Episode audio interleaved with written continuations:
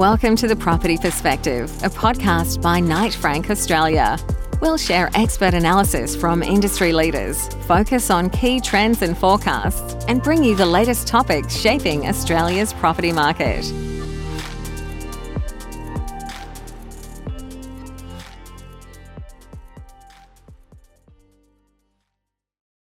Hi, and thank you for joining us. I am here with Tim Holtsbaum, James Mannix, and Ben Burston, and we're going to be discussing global living sectors with then a bit of a laser focus on the Australian build to rent. So, we've talked about these sort of underlying fundamentals, and I think no one's in doubt of, of the growth potential in the market globally. Um, we've mentioned the challenges perhaps of deployment of capital if we look at potential other challenges and familiar conversations I hear popping up in US, Europe, and, and Australia now, is around kind of underwriting rental growth. And we've had some period of volatility, and Ben, maybe you can talk to that a little bit, but but also the, the conversation around rental caps and, and what we what we've seen in the US markets and European markets, and what that might mean for Australia. What can we expect here in the, in the next uh, three to five years? Maybe you can start. Sure. Well, we're seeing strong rent growth at the moment. Uh, and, you know, we've seen an extraordinary period, really, where uh, we had almost for the first time on record uh, some you know, significant drops in residential rents in city centre markets at the outset of the pandemic when we saw students uh, going home and a cessation to uh, inward migration. We've then seen you know, a, a rapid turnaround as students have, have come back and in the face of a, a continually subdued pipeline of build to sell um, traditional developments, uh, we've had you know, a, a, huge imbalance really between demand and supply. That's driven really strong um, rent growth, which has now gone beyond making up for the for the rent drops um, that we saw uh, in 2020. So that's uh, been the recent experience, but then historically that's quite unusual. I mean, we, we mentioned earlier how steady uh, things have generally been. Uh, and I've had a look at the Bureau of Statistics data, and obviously residential rents uh, you know, are, are, a big part of our CPI basket, um, and they're part of the reason why we've got high inflation uh, at the moment. Uh, but it, taking a longer term perspective, it's generally been pretty steady. We've seen rents broadly tracking in line with inflation, running slightly ahead of it in Sydney, and uh, generally a pretty steady experience. So, so as was the case uh, in in the US, in Australia, we didn't see, we haven't seen much of a drop in rents in either you know, during the financial crisis or previous recessions. It tends to be a pretty steady growth trajectory with the growth rates well aligned with inflation, which is another contrast with other sectors which tend to be more idiosyncratic and have their own uh, demand and supply cycles, which can be a bit more which can be a bit more aggressive. So seeing a lot of growth at the moment, uh, and so people can be pretty confident. Um, you know, factoring in you know, probably above inflation rent growth the next couple of years, but then broadly you'd expect it's going to come back uh, in line with the wider inflation rate. And the rental cap discussion, Tim, what, what are your views on where that might land? And James, maybe you can give us a view from other regions as well. I, mean, I think it's very it's a very topical conversation at the moment because we are coming off such aggressive double digit rent growths in all of our major city centres. So I think it's a valid conversation to be having, but I don't think it's a a conversation from from a long term perspective um, that probably needs to be had if we go back to what Ben's talked about that we're going to track along just above inflation or there or thereabouts. Um, but these wild swings in where rent growths can sit um, tends to have a bit of a negative effect and may shine the spotlight on sectors like build to rent. Um, but I'm, I think the discussions of, of rent caps start to be a bit contradictory to some of the other efforts that you know, state government, federal government are trying to make to actually stimulate the sector. So, on one hand, we're saying we want this and it's a solution to an affordability issue that we may have here. Um, but on the other hand, if, if rent caps come in, it may inhibit inhibit the growth of the sector? I think it depends how, how, how it's implemented. I think if it was, um, you know, obviously we, we can envisage a scenario where there's a hard cap at a low level, which just turns off development. Now, you, you know, you'd, you'd, you'd like to think um, that no government would be uh, silly enough to, to do that, given it would undercut their other objectives to promote supply, but you know if it's were it to be implemented, if it was done so in a way which allowed the market to function within its normal parameters, and once we get back to a more normal environment where inflation is lower and rent growth is lower, um, then if it was done sensibly, you know, perhaps it wouldn't be um, as much of, of, of, a fear for, for the investors who've probably seen this sort of thing in other parts of the world anyway. Uh, I think that's right, Ben. I mean, I, I would I, I would say uh, I, I, would say that extraordinary rent rises are in part a feature of a lack of supply, um, and, and, so particularly in a formative market like the UK or, or, or, Australia, I think it would be entirely the wrong time to be talking about uh, rent control because it, it will to some degree uh, curtail uh, curtail supply. Um, it's it's relatively unattractive on the whole for uh, for, for capital because uh, because it opens a it opens a box uh, which may then change over time. Um, so, but equally, um, e- equally, we could wish that the debate doesn't take place, but I think that would be unrealistic. I think it will always take place, um, particularly as a larger degree of the voting population are in rental accommodation, professionally managed rental accommodation, and I. I, I kind of feel it's incumbent on uh, on the professional landlords to act in a responsible manner when I look over in America, uh, some of the markets there have gone up by 30% in terms of rent increases over the last year, and, and certainly landlords have taken advantage of that, and they have put the rents up by 30%. Um, and at a time where there's cost of living squeeze pretty well across the world, um, optically uh, and and actually for individuals, it's incredibly hard, um, and, and, is inviting, uh, you know, if not actual regulation is, is certainly inviting debate around regulation.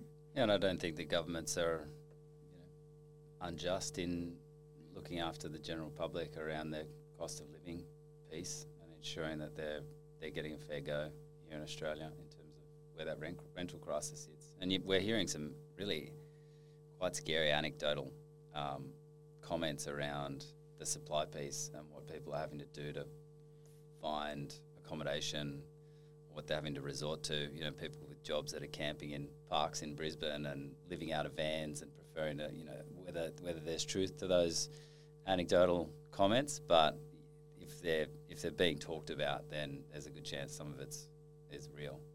Yeah, I mean, I, am a strong believer in the free market and the ability. Uh, the ability to you know provide sufficient supply to keep pricing honest, and I, I, I do think that's got to be the target. Uh, got to be the target here. It's got to be the target Um, in the UK in the 19 uh, late 60s, early 70s, we had extremely uh, aggressive um, controls on on rent, and it t- totally killed the market, which really, frankly, hasn't come back until the last 10 years or so. But isn't a lot of it, Tim, coming down to the nuances of the Australian market, like high land cost in, in say Sydney, high construction costs? So the the BTR being developed is at that higher end of the scale that sort of luxury product just to, just to make it stack? I mean, is it does it work to do a um, a more affordable product at the moment? I think it does. I think if we look to markets like the UK, for example, the early um, BTR schemes that come into a market are typically focused on that aspirational style product, but very quickly, I think that then translates into, from a stability of income point of view, or from the from the best performing assets tend to sit in that mid market product. But how do you get mid market? How do you get BTR assets into the mid market? I think we've been discussing it at length over the last few days, James. That it tends to happen at scale, where you can actually have um, multi-stage developments truncated down, a mix of build to rent, build to sell, community style de- development, um, where developers won't be afraid to take on projects of you know, 1,000, 1,500 units in one go. I think that's right, and and the uh, in fact we're seeing quite a high degree of interest in investment in um, certainly what people see as non-competing uh, uh, investment classes within residential. So kind of senior affordable. Affordable is incredibly popular because you know the security of income is obviously extremely high, um, and the ability to compress uh, development timetables by putting the different uses in alongside each other. But in talking to the 25 odd developers, operator managers that are active in the space in the market at the moment. I mean, they're telling us that they can get schemes to stack in mid markets, um, but it's really they're they're being you know, somewhat inhibited by the willingness of their capital partners to venture into those markets until some of the core markets have been proven up, so to speak. I think I think that's right. I mean, I I, I suspect there isn't a particular submarket um, in in Australia where there isn't uh, where there isn't occupational demand to fill fill a block, and, and certainly that's what we're finding in, in the UK. Um, and uh, and I think it, it very quickly uh, interest you know people get comfortable with. Uh, you know, people came into the UK. Investors came into the UK. They were super interested in London. It's such an easy sell to someone who's not in the UK, and and say, okay, well, we've done London. Where else can we go? So then we go to Birmingham or to Manchester or Leeds or somewhere like that. Um, uh, and then beyond that, out to you know Manchester, we sold a block in Bury, which is you, you will have never heard of it. It's outside uh, outside of Manchester. Um, we, we we anticipated that that would be a block populated by people commuting into Manchester for work. The reality was that it was it populated entirely by people who lived and worked in Bury, which is not a well-known place outside of Manchester, but it supports uh, supports a you know, very good uh, very good multifamily block. So you just end up in a sort of build it and they will come scenario. Indeed, yeah. I think that, that conversation about uh, rental shortages and the negative social consequences of that, and your initial question, Emily, about rent caps, I think that goes to the you know the reason why we want to encourage a new model in Australia um, in the first place, and so um, I think it would be you know short-sighted to put in place anything that would stop that. I think I think governments have, pro- without stating it, I think they probably recognise that they just need to allow the new sector to take a footing, see where it goes, and then if we do see a strong take up, strong tenant feedback, then maybe there's the potential to sort of start to um, bring in some more requirements in certain places in terms of affordable housing a little bit further down the line. But I think for now, I certainly think the fundamental reason why we've had those issues is a lack of mid market supply because the lack of mid market supply translates down to more negative consequences at the lower end of the market. And I think to date, uh, obviously, we, have got roughly 30% of people renting, uh, a lot of you know, very fragmented ownership base of private landlords, and that model has been popular in Australia. It's favourable from a tax perspective, and that, and that will continue. But at the moment, it's not delivering us enough supply. So, um, I think that the it, it, leads to a bit of a more cyclical pipeline. So when investors are confident in the capital growth outlook, they will uh, undertake. They'll, they'll, they'll the developers will get the pre-sales on the new developments. That'll bring forward a strong pipeline of supply. We saw that in the last cycle, 2017-18, a really high level of supply. But since then, the pipeline has faded away. Um, and so, with that resumption of population growth and inward migration, uh, and at a time last year when we had interest rates rising, so investors, despite the fact that rents were really rising strongly, they weren't confident in the capital growth outlook, so they haven't been um, buying the apartments in such a way to give us a pipeline, and so uh, we need a new model. So it's not by no means we were starting from uh, ground zero, if you like. It by no means is that going to quickly take the place of the existing uh, ownership or the invest or the investment opportunity there for private investors, but we need um, you know to, to, to, to allow um, an institutional product to come into the market uh, because the supply of it will be more linked to that underlying tenant base. Yeah, and you you touched on affordable housing there, and, and I think at the moment in Australia there's a lack of clarity from the government around affordable housing policy, and I suppose it's to the, your point that they're waiting for that kind of growth and stability in the sector. But before that policy comes through, and in the UK, probably there was a similar sort of journey where it got to a certain point of scale in the market before there was that more direct provision put in place around affordable housing. That's right. Uh, uh, it, it, what, it, it's localized in the UK. So if I take um, if I take Birmingham for example, uh, we were we were getting consents in Birmingham eight, nine years ago with no affordable housing provision, simply because there had been no development. And uh, as you said, Ben, it's you, you have to you have to let this sector get some legs in order to uh, reap the benefits of it, which is obviously abundant, good quality supply of, of housing for people.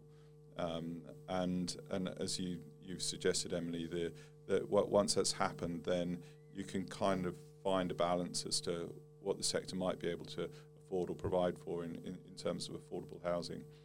Um, there is there is an attraction there is an, an, attraction for investors, particularly the very institutional ones, to provide some affordable housing anyway, because the security of income is extraordinarily high with affordable housing. Sometimes it's underwritten by local or central governments. Um, it also uh, fulfills a social purpose, and, and they're, they're, they're very orientated around ESG um, and, and, the narrative that that gives back to their stakeholders. Um, so, so that's an important part of their story. So actually, there is there's an attraction to it, but need to let the sector get some legs and figure out w- what it looks like financially uh, yeah. in advance of going in with that. I think on the affordable housing piece, we tend to think of affordable houses as being only high density um, apartment style living.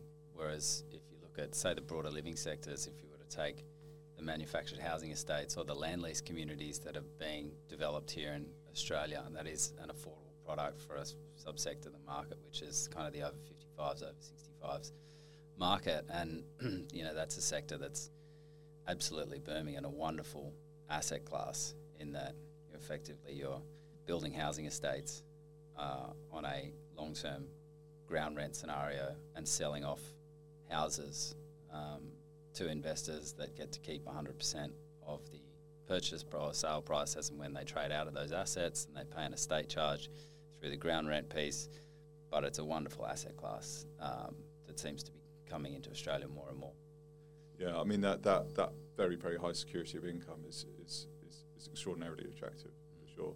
And you know, on the, on the um, you're talking about the uh, you know the, the different forms of housing, and we're, we're doing about in the UK about 30, 30 to 40 percent of the deals that have been done over the last uh, 12 months in the UK have been for single family housing, and, and that, that's kind of um, so that's housing outside of town with a front drive and a back garden. Um, people are raising families, sending their kids to school, commuting into town, and, and so forth. A, really a reflection of the fact that a there's demand now for for that kind of housing in the rental market, but secondly, um, the, the people are staying in rental accommodation for much longer. They're they're they're young and they're single and they're in rental housing and they probably come out of a, a student block which was uh, institutionally provided and uh, and then they're getting married and they're having kids and they're still in rented accommodation and um, and, and so the, the demographic demand uh,